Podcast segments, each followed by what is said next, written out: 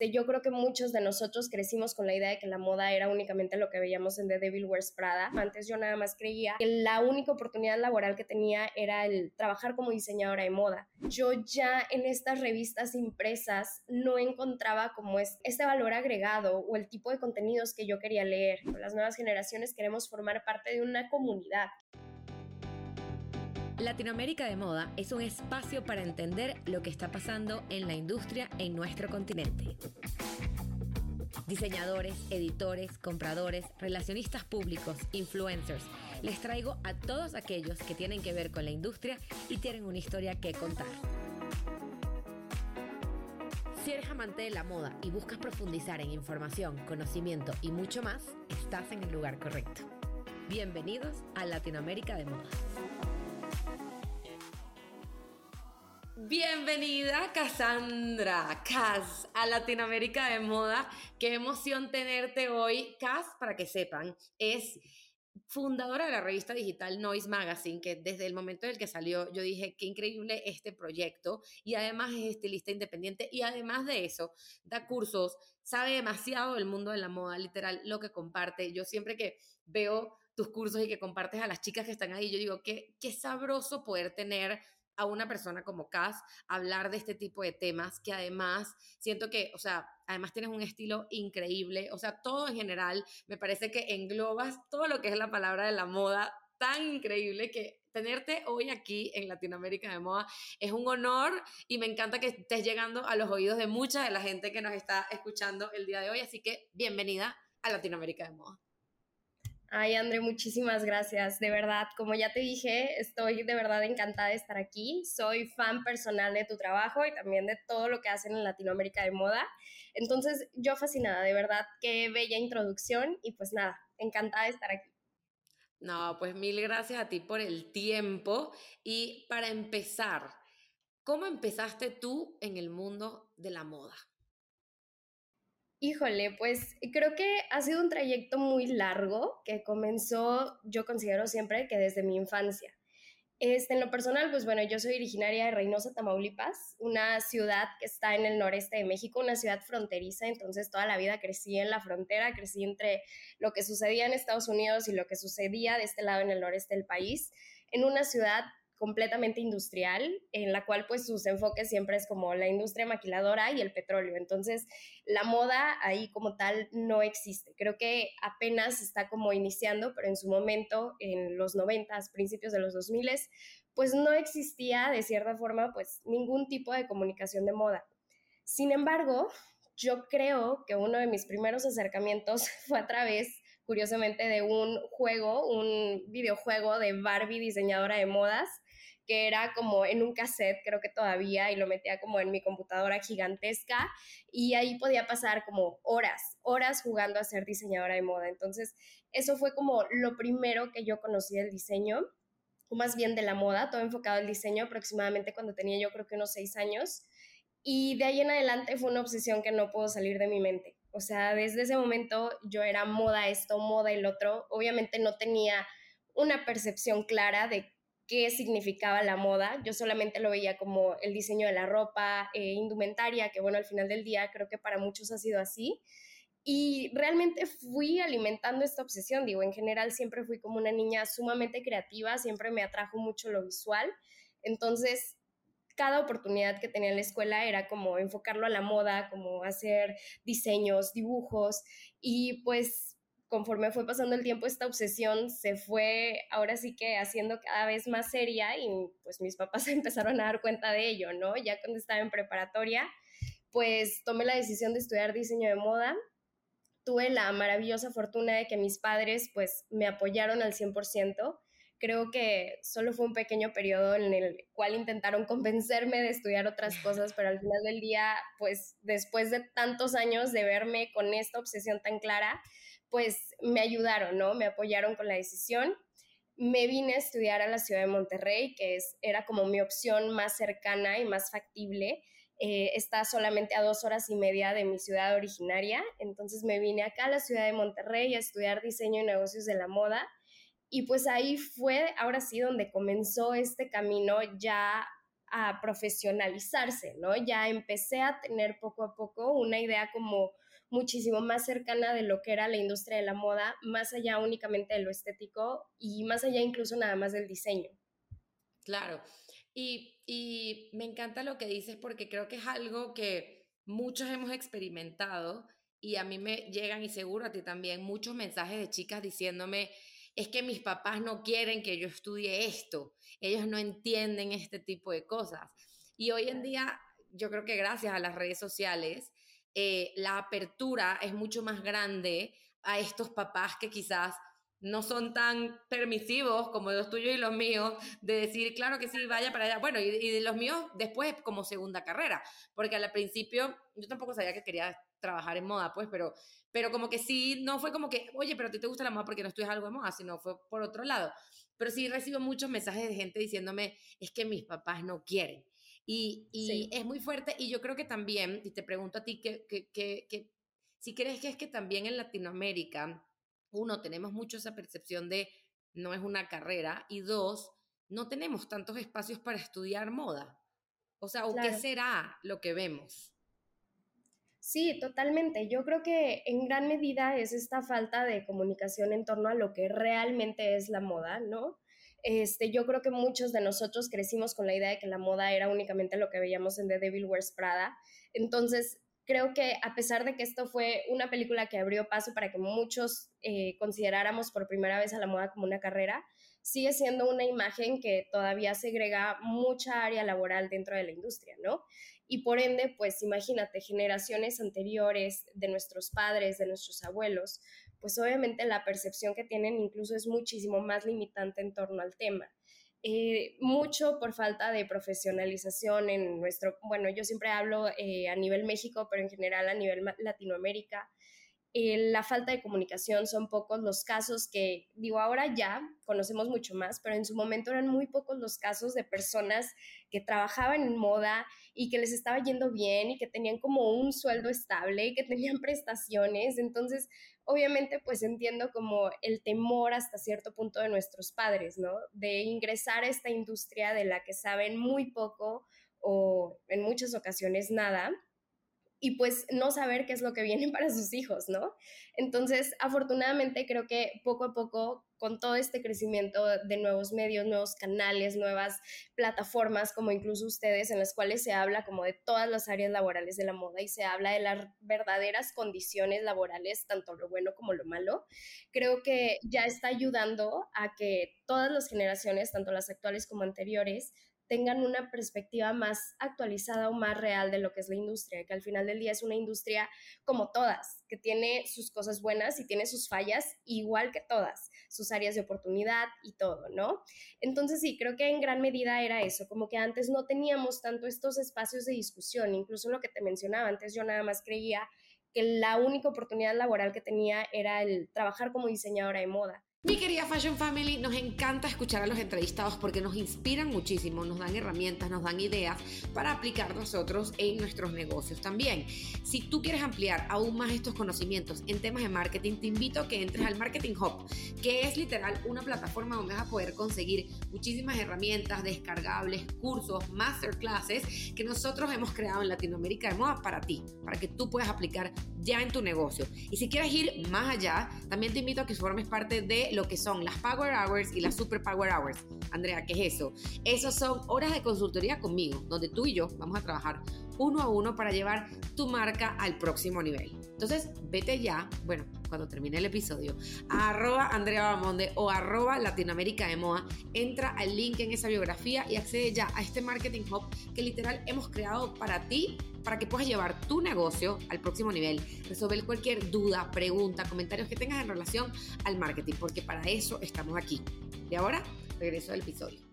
Yo nunca creí que habían escritores de moda, que habían mercadotecnia de moda, que había absolutamente nada de todas estas áreas que son tan importantes para la industria, ¿no? Eventualmente, pues este conocimiento vino ya dentro de la carrera, pero pues sí, entiendo que puede llegar a ser un poco, eh, un poco, puede causar más bien un poco de miedo como en estas generaciones anteriores, ¿no?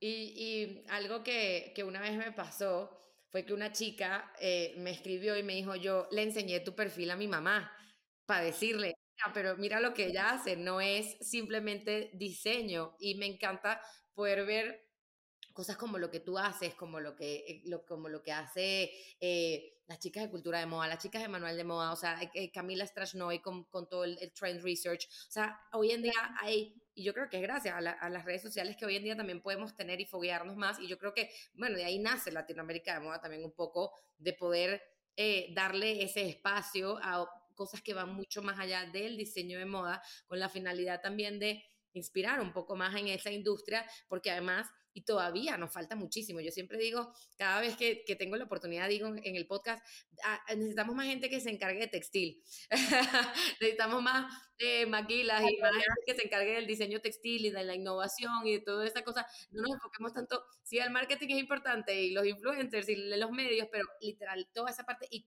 todavía es un terreno que hay tanto por explorar y por tanto y tanto por hacer que, que es como es, sumamente interesante y me encanta poder tener eh, conexión y tenerte a ti que nos cuentes un poco de, de, de, tu camino y de tu proceso para ver porque y ahí viene mi próxima pregunta y cómo nace o sea tú estudiaste diseño de moda y negocios de moda cómo nace Noise Magazine además en, en, en qué momento que creo que eso es algo muy interesante que me encantaría que nos contaras en qué momento como de la historia de los medios, nace Noise Magazine, eh, y que ya tiene cuántos años?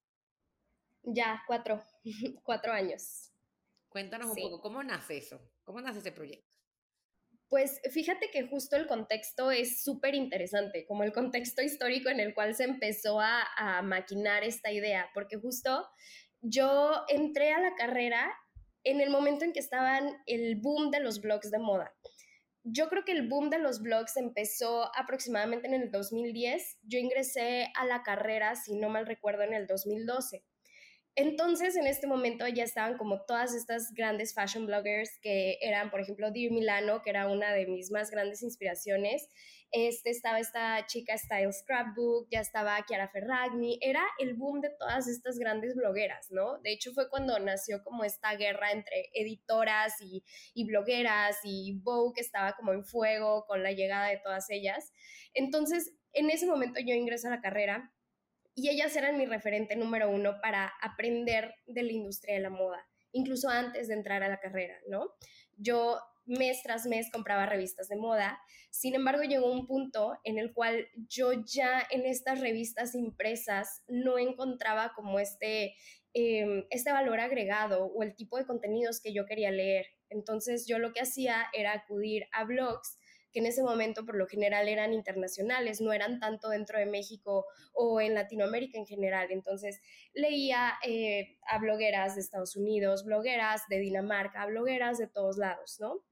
En ese momento yo ingreso a la carrera, aprendo como todo lo que es esta grande industria, me doy cuenta que no solamente es diseño, y también me doy cuenta que justo el, el área que más me llamaba la atención era como el área editorial, tanto la imagen de moda como el escribir de moda, el periodismo de moda. Sin embargo, pues mi carrera no tenía enfoque alguno en estas áreas, entonces para mí era como buscar toda esta información fuera, fuera, fuera, en blogs, en páginas, etc. Entonces, en ese momento, yo decido abrir un blog de moda, un blog en el cual tal cual escribía sobre mí, escribía sobre la ropa que yo usaba, sobre todos los temas que iba aprendiendo en la carrera. Me acuerdo que era, no sé, una semana veíamos que era la alta costura y yo esa semana escribía un blog de, bueno, la alta costura se creó porque tal y tal y Charles Frederick Ward y todo lo que yo iba aprendiendo en la carrera iba desarrollando estas entradas a, a este blog con todo este contenido que pues a mí me hubiese gustado leer cuando tenía 16, 17 años y no sabía qué era la moda. Entonces, ese blog lo tuve aproximadamente por tres años. Fue un blog que nadie leyó, nunca, nunca despegó. Este, yo creo que nada más mi mamá lo leía y algunas tres personas que todavía me siguen en mi Instagram. Sí me toca que a veces me mandan de que, ay, yo te conocí por el blog, pero realmente nunca fue, si lo queremos decir así, nunca fue exitoso, realmente nunca despegó. Sin embargo, con, con el tiempo, pues esto me ayudó a escribir al final del día. Al principio yo no tenía idea de cómo redactar una nota, no tenía idea de nada en torno a la ortografía, redacción, tono de voz, nada. O sea, mis primeras entradas son espantosas. Sin embargo, pues la práctica y pues la disciplina que al final del día fueron tres años de cada semana yo me comprometí a subir una nota, a subir una entrada aunque nadie la leyera. Pues esto me ayudó a tener de cierta forma eh, un background editorial ya que nunca había trabajado en eso. Cuando llego al proceso de tesis al último año de mi carrera, empiezo a desarrollar mi tesis en torno a la creación de un medio de comunicación de moda, el cual pues hoy en día es Noise. Entonces Noise nace de un proyecto de tesis en el cual eh, la universidad o mis profesores me dieron la problemática a resolver de cómo desde la moda iba a desarrollar una herramienta para incentivar a, la industria de la moda en el noreste del país. Entonces, este proyecto era enfocado únicamente a la región noreste de México, es decir, Tamaulipas, Coahuila y Nuevo León. Entonces comienza, como era una tesis, pues este proceso de investigación. Me lanzo a Ciudad de México a hacer distintas entrevistas con personas clave dentro de la industria de la moda para tener primero un contexto de qué era lo que estaba pasando en Ciudad de México que no estaba pasando en Nuevo León o en toda la región noreste, porque yo me di cuenta con todo esto que en el noreste teníamos las universidades de moda, teníamos el talento de moda, teníamos el capital económico, sin embargo no veía todo esto que en su momento sucedía en Ciudad de México. Entonces para mí fue, ok, me lanzo a Ciudad de México, hablo con Beatriz Calles, con Gustavo Prado, con Pau Rangel de DNA Magazine, con Olivia Mesa de Miau, personas increíbles que me abrieron las puertas de sus oficinas y de sus casas para, pues, literal preguntarles de la vida. Yo era una estudiante, yo no sabía nada, y me empezaron a contar. Eh, pues Beatriz, un contexto increíble, eh, me contó muchísimas cosas de cómo era la moda en sus inicios en México, eh, cómo también lo vivió ella en el noreste, porque ella también es norestense, Gustavo Prado, pues su conocimiento de tendencias es inmenso. Y con todo esto ya bajé la información y me di cuenta, o más bien llegué a las conclusiones, de que algo que sucedía en Ciudad de México era que Ciudad de México tenía medios de comunicación de moda. Estaban tanto las revistas impresas, que por lo general nada más hablan de lo que sucede en el centro del país, y también estaban los medios independientes, que por lo general también se enfocaban en lo que sucedía en el centro, a veces en lo que sucedía en Guadalajara, pero todo lo que estaba fuera de Ciudad de México y Guadalajara no se comunicaba no había nadie que estuviera diciendo qué diseñadores estaban surgiendo en Tijuana, qué agencias de modelos habían en Oaxaca. No había nadie que estuviese hablando de todo esto y mucho menos del noreste del país. Entonces es así como nace pues la tesis de lo que hoy en día es Noise, el crear un medio de comunicación de moda que hablara de lo que estaba sucediendo en el noreste. De hecho, Noise nació como un medio de norteños para norteños. Yo nunca creí como hablarle a México en general o hablarle a Latinoamérica, porque el enfoque era el noreste, ¿no? Sin embargo, pues poco a poco el, el medio fue evolucionando y afortunadamente al día de hoy pues tenemos presencia en gran parte del país. De hecho, curiosamente, una de nuestras ciudades principales de nuestra audiencia es Ciudad de México, cuando pues mi enfoque estaba, por ejemplo, en el noreste, ¿no? Pero bueno, ya toda, em, todo nuestro mercado se fue dirigiendo para allá. Entonces, pues así es como nace Noise, como una iniciativa para incentivar el hablar de moda del noreste, comunicar eh, lo que estaba sucediendo y también de cierta forma democratizar el discurso de moda y hablar de todos estos temas que pues en su momento a mí me hubiese gustado tener, tener en mis manos, ¿no? Claro, y aquí te pregunto porque tú empezaste, y esto es una pregunta que además no solamente a nivel de medios, sino a nivel de marca, muchas marcas les pasa. Empiezan con un enfoque de una audiencia, en este caso el da tuya el noreste del país, y de repente va cambiando. ¿Cómo, ¿Cómo conseguiste tú ir adaptándote a la audiencia? Y mi segunda pregunta en relación a eso, que también a mí me encanta mucho, que es la voz y el, el tono de Noise. Porque al final, hay algo que a mí me encanta de Noise, es que nadie habla como Noise, o sea, a nivel de los medios y a nivel de contenido es muy rico, pero, pero no solamente es rico de contenido y de valor de esa parte, sino a nivel de cómo, cómo lo comunicas. Entonces, te pregunto eso, ¿cómo fue ¿Cómo fue ir encontrando esa audiencia y esa adaptación a la audiencia? ¿Y cómo fue encontrar la voz con la que Noise habla? Claro, sí, pues justo el encontrar a la audiencia para mí fue iniciar conmigo, porque al ser un estudiante, pues obviamente las, eh, los recursos que yo tenía para hacer una investigación como se debe, pues estaban súper limitados. Entonces, lo que hice fue conocer con, más bien iniciar con la persona que mejor conozco, que soy pues yo, ¿no? Tal vez no tenía como los medios para hacer una investigación con distintos usuarios y realmente adentrarme para qué estaban buscando tal vez en el noreste, pero dije, bueno, yo al final del día soy norteña, soy una persona que quiere aprender de moda, soy eh, un estudiante de moda y es la persona a la cual me quiero dirigir. Entonces dije, ¿sabes qué? Me voy a alejar de inventarme usuarios que no existen porque al final del día pasé cuatro años y medio diseñando colecciones como al menos en su momento así nos enseñaban, eh, en base a usuarios inexistentes que yo me acuerdo que era, bueno, voy a hacer una colección para una chica que es como Carrie Bradshaw y que viaja por el mundo y que tal y tal, y al final del día sacabas una colección que pues realmente no era rentable, ¿no? Entonces dije, ok, me voy a alejar de esto y voy a empezar a crear pues para este usuario que conozco que soy yo. ¿Cuáles son mis necesidades? ¿Cuál es el tipo de contenido que a mí me gustaría leer? ¿De qué forma me gustaría que lo comunicaran? ¿A qué reaccionó bien? ¿A qué no? Realmente hacer todas estas preguntas que tú le harías a tu mercado meta, pero haciéndolas a mí. Entonces, este primer piloto de Noise, que de hecho antes no se llamaba Noise, tenía otro nombre, era otro proyecto que se llamaba Bang Mac, sin embargo, luego hubo como una evolución del proyecto y nace Noise. Entonces, en su momento, Bang, este primer piloto se basa 100% en mis necesidades, 100% en mis gustos personales. Sin embargo, en el momento en que empieza a crearse esta primera comunidad que al principio eran 150 personas, que eran 200, luego 500, este piloto fue evolucionando en base a lo que el mismo usuario te va pidiendo, en base a, a qué está respondiendo bien, a qué está respondiendo mal, eh, qué posts tienen más likes, eh, responde mejor a video, responde mejor a formato carrusel, que digo, esas son cosas como muy bobas, tal vez enfocadas 100% al contenido de redes, pero así con todo, realmente ver qué era lo que estaba necesitando este usuario y empezar a adaptar tanto la línea editorial como el contenido, como el tono de voz a lo que el usuario pues está respondiendo bien y al, fin, al final del día es la forma en la que seguimos trabajando al día de hoy.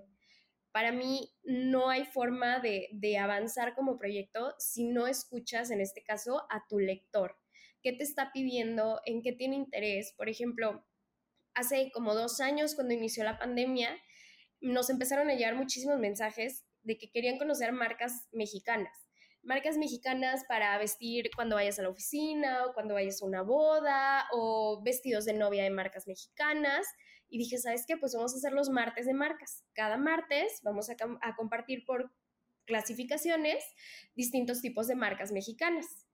Y fue un boom a la gente le encantó y es una, es una sección de la revista que a la fecha sigue presente y sigue teniendo muchísima respuesta porque realmente la gente o nuestro lector era lo que quería, quería conocer de marcas mexicanas.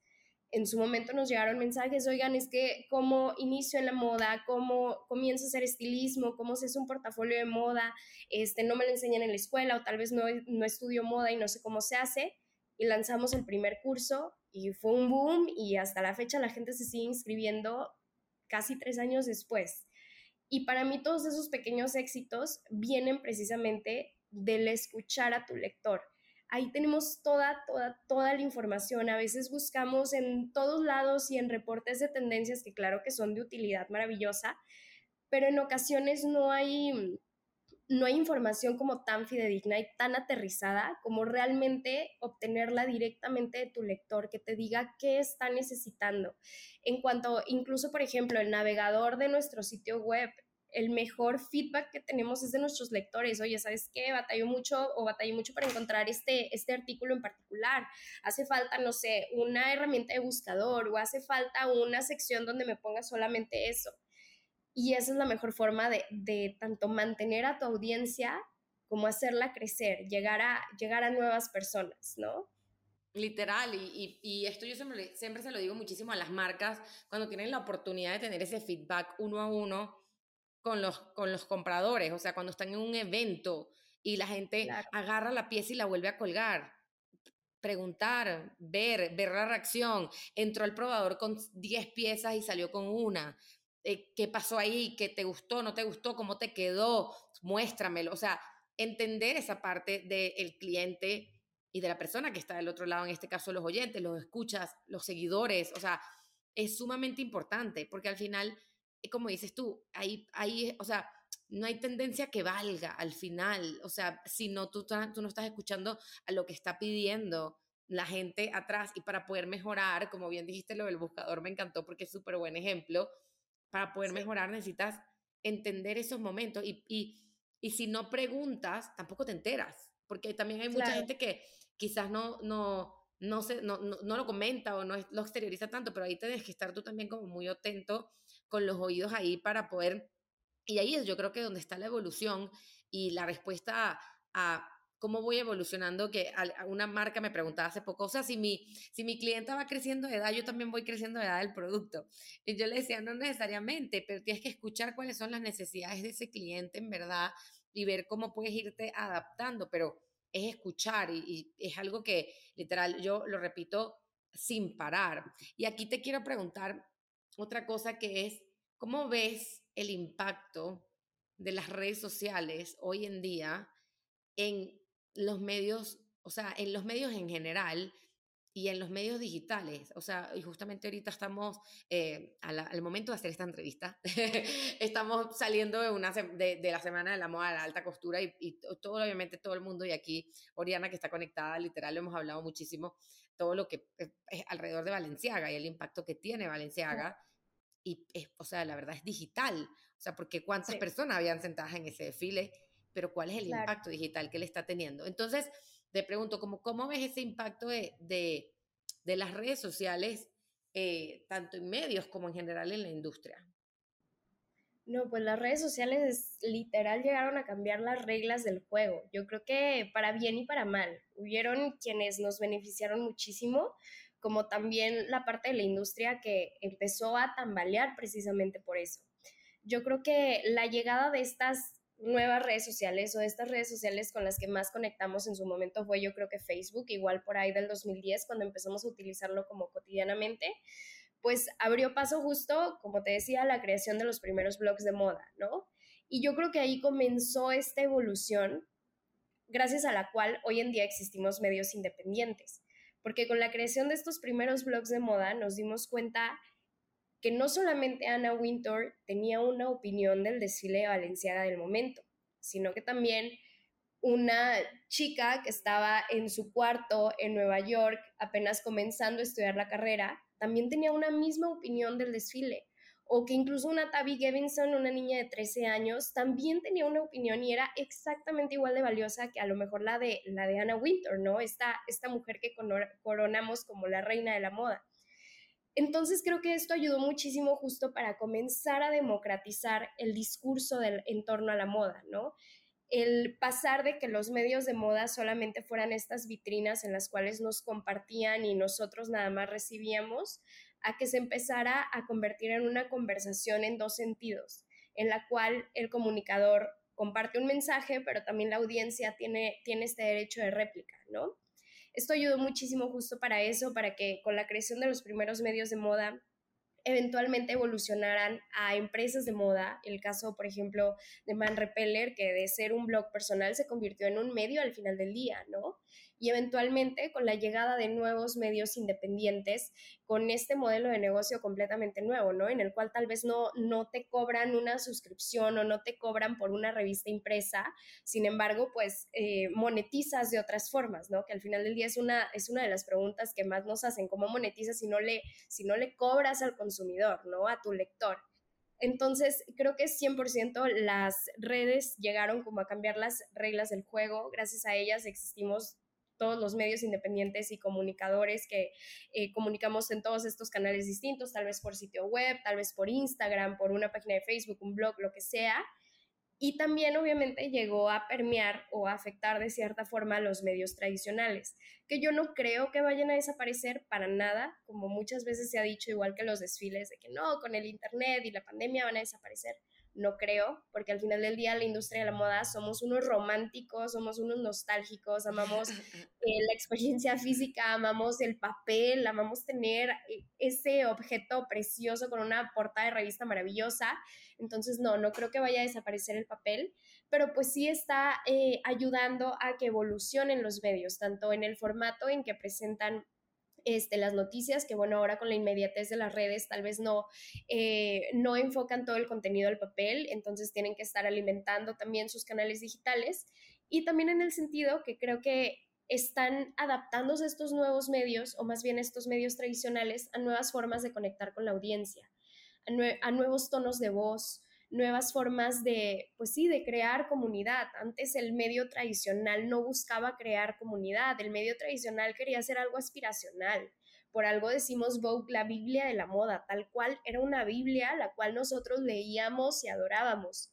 Las nuevas generaciones ya no conectan con eso, ya no conectamos con eso. Las nuevas generaciones queremos formar parte de una comunidad, queremos, como te decía, eh, tener esta conversación uno a uno y es algo que pues los blogs y las revistas independientes, los medios eh, digitales, eh, pues han permitido. Y creo que ahora los medios tradicionales están buscando eso. Y, nada, me parece un cambio maravilloso. Creo que es 100% válido. Este, todas las industrias y todos los negocios constantemente tenemos que evolucionar. A lo mejor ahorita yo como medio independiente estoy como pez en el agua porque era digital y porque conecto con la generación a la cual me dirijo pero quién sabe lo que vaya a pasar en 10 años, quién sabe qué vaya a cambiar en su momento, qué eh, formas de pensamiento van a tener estas próximas generaciones. Y ahí tal vez yo como editora, como estilista, pero también el medio, como la revista que es, va a tener que adaptarse. Y pues esta adaptación no siempre se da en tres segundos, en una semana, es un proceso que, conlleva tiempo, ¿no? Y creo que estamos siendo justamente testigos de este proceso para estos medios tradicionales.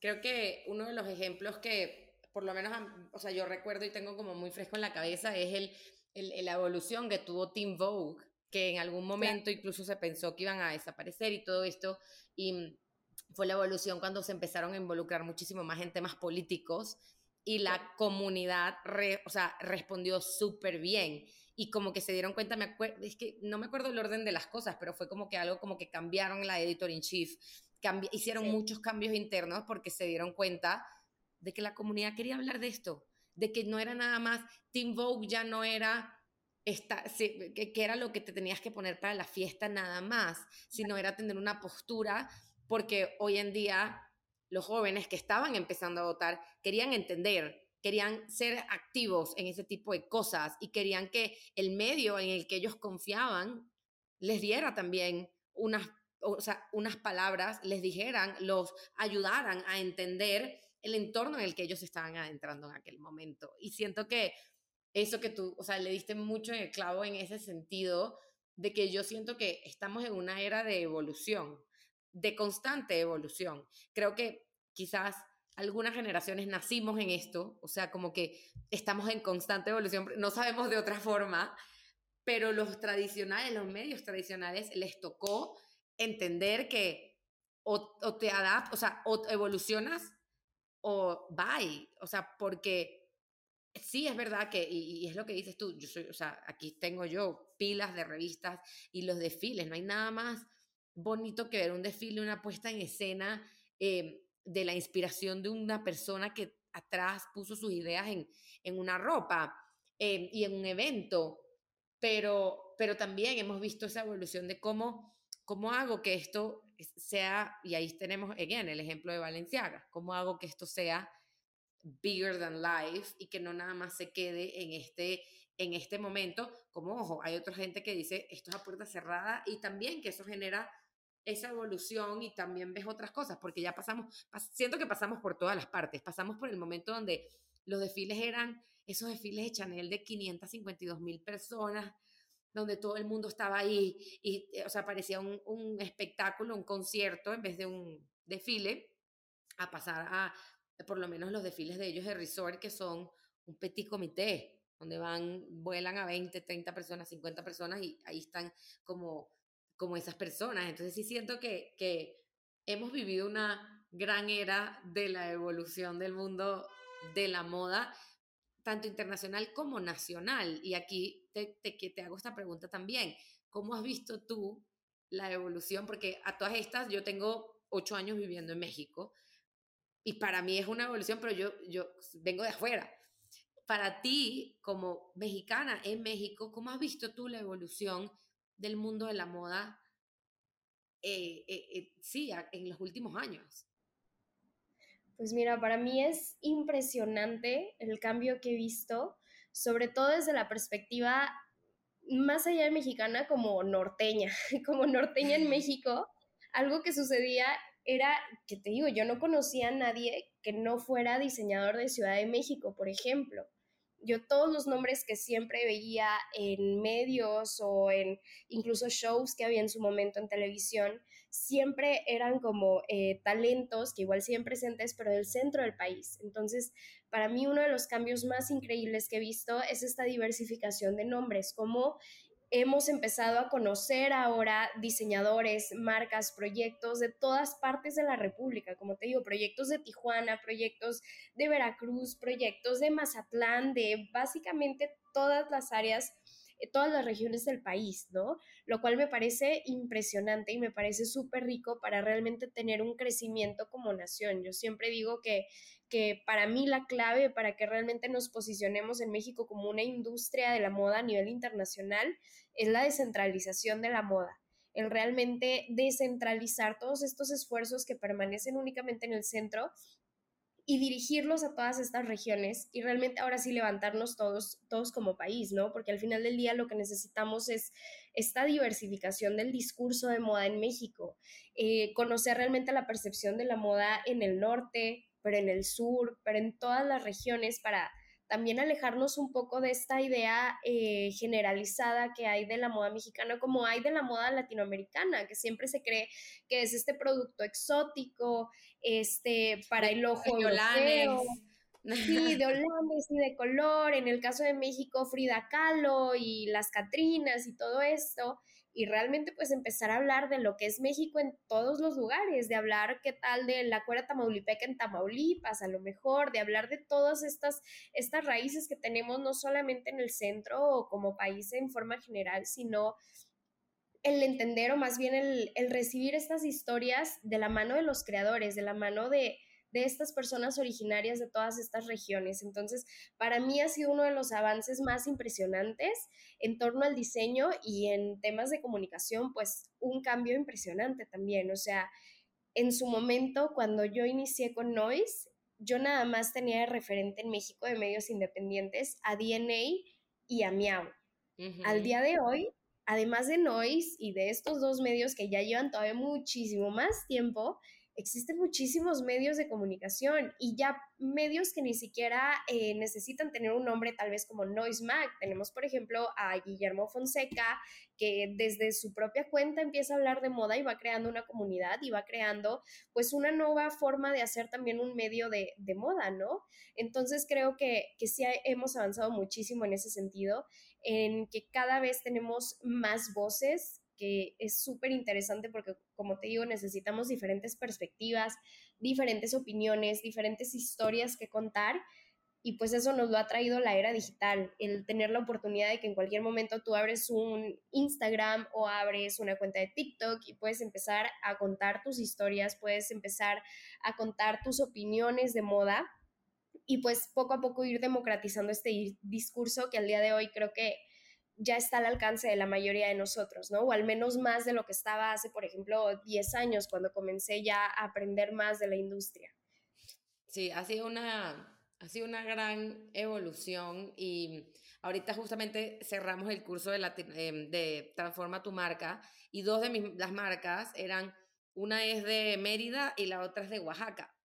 Y yo decía, qué interesante y qué, y qué bonito, porque obviamente uno está acostumbrado a eso, a la ciudad, Colombia, Bogotá, eh, bueno, en el caso de Colombia tienen Medellín también, en Caracas, y ver ese crecimiento de, de, de, o sea, aquí en México para mí ha sido muy impactante y muy interesante y Noise Magazine, o sea, que aquí Ori lo puso en el chat, somos fan de, de la revista y parte de esa fanaticada es poder descubrir O sea, algo que a mí me encanta es poder descubrir nuevas marcas y poder eh, ir más allá de lo que ya conozco y conocer marcas de t-shirts y marcas de botas y marcas de... O sea, hay tanto en verdad que hacemos y creo que está en, en está en, en, ese afán de todos, de todos los que amamos la moda, en, en también nosotros ampliar nuestro conocimiento como, como personas que estamos involucradas en la moda y apoyar este tipo de, de iniciativas y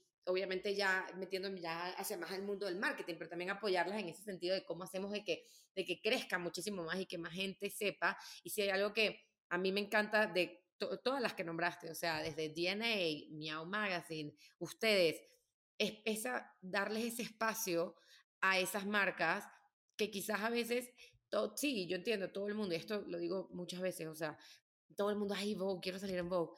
Ajá, pero ¿qué, ¿qué me ganan, verdad? Y entender un poco también, y también le digo mucho a mis clientes, le digo muchísimo, salir en Vogue, ¿por qué en Vogue? ¿Por qué? Que esa audiencia, ¿cómo se alinea con tu producto? Que a ti te va a hacer llegar a la amplificación que tú quieres, al posicionamiento que tú quieres. Entonces, en verdad, es buscar así como trabajamos con creadores de contenido, así como pensamos en qué tiendas quiero estar, es lo mismo con los medios. ¿Cuál es el medio que yo sé que literal, y hay algo que me encantó que hicieron ustedes eh, recientemente, bueno, ya hace unos meses creo, em, la colaboración con Farfetch. Y yo decía, claro, es que hace demasiado sentido. O sea, qué, qué increíble y qué bonito ver algo así como, o sea, una plataforma como Farfetch, verla a través de los ojos de Noise. Porque y creo que fue una marca que entendió muy bien eso, entendió muy bien y les dio a ustedes esa libertad también, ¿no? De, de poder expresarse en la forma que ustedes son y que ustedes comunican, ¿no? Claro, totalmente, ¿no? Esa, esa campaña para nosotros ha sido un logro impresionante porque obviamente, ¿quién no sueña con trabajar en este caso con Farfetch, ¿no? Y el, el ver que te voltean a ver como medio independiente, teniendo como todas estas opciones, tanto ya ni se diga solamente en medios, incluso nosotros competimos con influencers, al final del día estamos hablando de lo digital, entonces el tener como este mar de opciones y optar por un medio, en este caso digital como nosotras, pues para nosotros fue todo un honor, ¿no? Y justo es, es increíble el tener la oportunidad de transportar el mensaje de la marca, la visión de la marca a través de nuestro ADN, ¿no? Y, comunicarlo a través de una forma en la cual sabemos nuestro consumidor o nuestro lector va a conectar y le va a gustar y lo va a compartir y realmente va a generar pues una, una relación a largo plazo, en este caso con la marca, ¿no? Como lo es Farfetch. Entonces sí, fue, fue una experiencia demasiado cool y es, es impresionante como, ver cómo las marcas, incluso internacionales, están volteando a vernos a nosotros, o sea, no solamente a Noy, sino a los medios digitales en general, ¿no? Para conectar con estas nuevas generaciones. Creo que habla mucho de hacia dónde se está dirigiendo también el, el mercado de moda. 100%. Cas, ya para ir cerrando, te quiero hacer una pregunta que estoy segura que muchos de nuestros oyentes se están preguntando. Para esa persona que capaz nos está escuchando ahorita, está eso, como, como bien dijiste tú, en su cuarto, sea en Caracas, en Tamaulipas, en Quito, y está pensando y dice, yo sueño, sea, y, sobre todo, y esto, esta es una de las cosas que más recibo yo, ¿cómo hago para trabajar en Vogue? Pero bueno, que sueñan con trabajar en editorial, que sueñan con tener ese espacio, ese medio, esa, esa voz, y creo que justamente Guillermo es un buen, es un super ejemplo, o sea, José Criales, eh, esa voz a través de algún medio para expresarse y también decir su opinión y levantar la mano y decir, sabes que eso no me gustó, o eso sí me gustó, o deberíamos estar todos volteando a ver esto.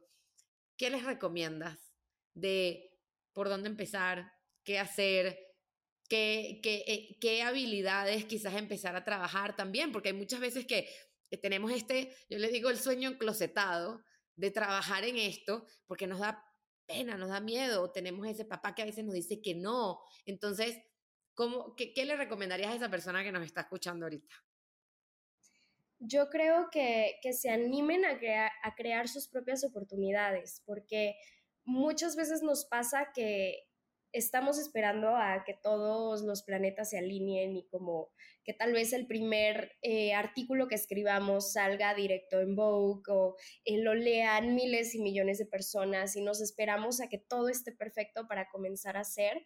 Sin embargo, pues en la moda, como en muchas industrias, así no pasa. Antes de ello hay un proceso, un proceso larguísimo que muchas veces no se ve. Entonces, mi consejo es empezar a hacer con lo poco o mucho que tengas al alcance, pero empieza a hacer. Si quieres escribir moda, si quieres hacerte periodista, escribe. Escribe, ábrete un blog, ábrete un Instagram, aunque nadie te lea, escribe, escribe, escribe. Y al final del día, pues muy probablemente la primera vez, tu primer artículo que escribas va a estar espantoso, porque así son las primeras veces y pues ni modo, pero al final del día es un punto de partida yo al día de hoy, eh, con esto que te comentaba del blog que tuve en su momento, muchas veces lo vi como un fracaso, como que nunca fue algo exitoso. Y al día de hoy, después de todos estos años, lo veo como la antesala de Noise. Yo creo que si yo no hubiera tenido ese blog que nunca nadie leyó, en el cual yo escribía espantoso durante esos tres años, no hubiese tenido las habilidades para eventualmente poder generar a lo que hoy en día es, es Noise, no tendría la oportunidad de trabajar en esto que amo, de, de, tener mi propio emprendimiento, de poder trabajar con todas las personas que admiro. Entonces, al final del día es eso, tal vez en su momento se ven como fracasos, pero son solamente escalones que eventualmente nos van a llevar a perfeccionar lo que hacemos, a tener esta escuela. Al final del día es eso, no hay mejor escuela, no hay conocimiento tan sabio como el que aprendes haciendo. Ninguna escuela te lo va a dar. Yo siempre les digo, yo, yo estudié moda, pero todo fue enfocado a diseño. Yo no aprendí absolutamente nada en relación a lo editorial y para bien o para mal, nunca tuve la oportunidad de trabajar en una revista porque al salir de la carrera comencé con Noise. Sin embargo, todo lo que es Noise hoy en día, desde comunicación hasta el modelo de negocio, fue prueba y error, prueba y error, que está funcionando, no está funcionando. Y al día de hoy, pues ya nos hemos podido consolidar como una pequeña empresa de moda en México. Entonces, es eso. Comiencen con lo poco, mucho que tengan en su entorno y háganlo todos los días. E, este tema de si van a hacer un blog, una vez a la semana, propónganse escribir un artículo una vez a la semana y van a ver cómo con el paso del tiempo van a perfeccionar técnica, escritura, tono de voz, ortografía, todo, todo es la práctica. Entonces, para mí sería eso. Sí, uno, definitivamente uno aprende haciendo. Eh, cosas, y, las cosas no llegan, no, o sea, no llegan simplemente, hay que empezar a hacer y, y, esto creo que es un consejo que dicen demasiado en TikTok, empieza haciendo un TikTok diario, no sé qué, es lo mismo con todo, es lo mismo con todo, quieres hacer un podcast, empieza haciendo el podcast, empieza a grabarte, empieza, quieres empezar a hacer videos, empieza a grabarte, ¿qué importa que no te vean? ¿Saben? Y yo siempre se los digo a todo el mundo, ay, es que me siguen 100 personas, siéntense al frente de 100 personas Siéntense y sientan la energía de 100 personas al frente de ustedes escuchando e interesadas en eso que ustedes tienen que decir, quieren decir, y estamos demasiado enfocados a veces en el, el tamaño del seguidor o del view o de lo que sea, y, y también de la inmediatez. Las cosas se construyen. O sea, así como tú bien lo dijiste, tú empezaste con un blog que en ese momento quizás lo leían dos, tres personas, y mira hoy dónde estás y todo lo que has construido y todo lo que has hecho, pero sin ese primer paso, sin no haber dado ese primer paso, esa primera decisión, probablemente te hubieses quedado en el what if, el qué hubiese pasado si me hubiese hecho eso. Me encanta, Cas, me encantó conversar contigo, de verdad. Eh, avísame cuando vengas a Ciudad de México para vernos. Oye, yo te aviso cuando vaya a Monterrey, a ver cuando, cuando paso por allá, que amo Monterrey. Em, pero de verdad, mil millones de gracias por, por el tiempo, por el espacio, por, por crear noise, de verdad. O sea, yo siento que cuando se crean cosas así de fabulosas, y, y siempre lo, lo, hablamos mucho en, en, Latinoamérica de moda, eh, o sea, poder conversar y poder dar más a conocer y, y quizás, o sea, que hoy te descubran tantas personas y compartirlo y que crezcamos juntos al final.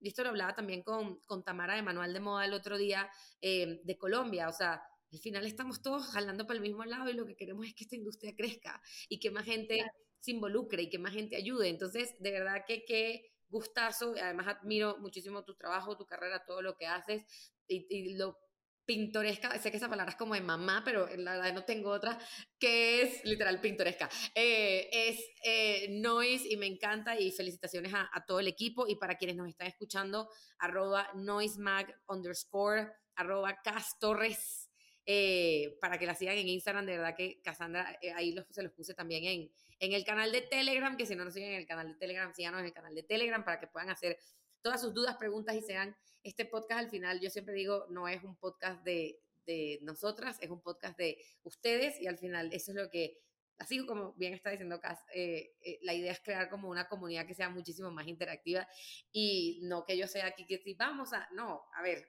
involucrémonos más, digamos más, levantemos la mano, aprovechemos y tengan este espacio también para ustedes. Cas, Latinoamérica, más tu casa siempre, forever and ever. Ay, gracias, André, de verdad. Muchísimas gracias a ti, a todo el equipo de Latinoamérica de Moda. Yo encantada, la pasé increíble. Podría seguir aquí tres horas más, entonces voy a tomar la palabra y cuando vaya te mando mensajito, hay que vernos. Y pues nada, gracias a todos los que nos escucharon. Este, ya saben, cualquier cosa que necesiten también por parte de Noise, ahí estamos a un DM de distancia y pues esperemos que pronto sean parte también de nuestra comunidad. Seguro que sí. Mil gracias. Me encantó haber entrevistado a Cassandra porque de verdad, genuinamente, admiro muchísimo su trabajo, admiro eh, el trabajo de las revistas independientes como Noise Magazine y me encanta el contenido que hacen. De verdad, si no siguen Noise Magazine todavía en Instagram, vayan y síganla porque de verdad es una genialidad todo lo que comparte y al final algo que esto me ha pasado mucho por la cabeza últimamente. La gente piensa que estamos aquí eh, creo que es un pensamiento muy old school en el sentido de que no, si tal revista hace tal cosa, si tal persona hace tal cosa, si tal persona dice tal cosa, yo tengo que decir otra cosa totalmente distinta. A ver, señoras y señores, aquí estamos para que nosotros, todos, ustedes, yo, todos, crezcamos en esta industria, que hagamos esto más grande, que ayudemos, apoyemos a los diseñadores, a los productores, a los empresarios, a que crezcamos y que seamos una potencia en el mundo de la moda. Entonces, entrevistar a personas como Cassandra me encanta, me fascina, me, encanta ver su historia, cómo comenzó, que todos aprendamos también. Y hay algo que con lo que me quedó súper grabado, que es, hay que empezar. ¿Por dónde comienzo? Empezando, sin miedo, una persona, dos personas, la única persona que me lee es mi mamá. Ahí estaba mi mamá comentándome los mensajes de, cada vez que posteo un reel, una story, y es comiquísima. Pero así, así comenzamos. Entonces, eh, vamos a perderle ese miedo, vamos a, apoyarnos y para que sepan, aquí estoy yo siempre, siempre, siempre para escuchar, escucharlos, apoyarlos, para leerlos. Entonces, si no te has suscrito al canal de Latinoamérica de Moda por YouTube, por Spotify, Apple Podcast, donde sea que nos estés escuchando, dale a la campanita, dale a suscribir para que no te pierdas ninguno de los episodios. Y si no eres parte todavía del canal de Telegram, donde tienes literal acceso único. Eh, o sea, literal, ahorita el canal de Telegram yo le acabo de mandar un voice contándole un poco de todo lo que fue las entrevistas de hoy, porque de verdad es tan emocionante para mí poder compartir este tipo de cosas y quiero que sea más interactivo. Vamos a crear esto que sea más comunidad Latinoamérica de moda. Esto, esto no es mío, yo siempre se lo he dicho, esto no es mío, esto es de ustedes. Entonces, únete al canal de Telegram, suscríbete a tu plataforma favorita para escuchar o ver este podcast. Nos vemos en un próximo episodio de Latinoamérica de Moda.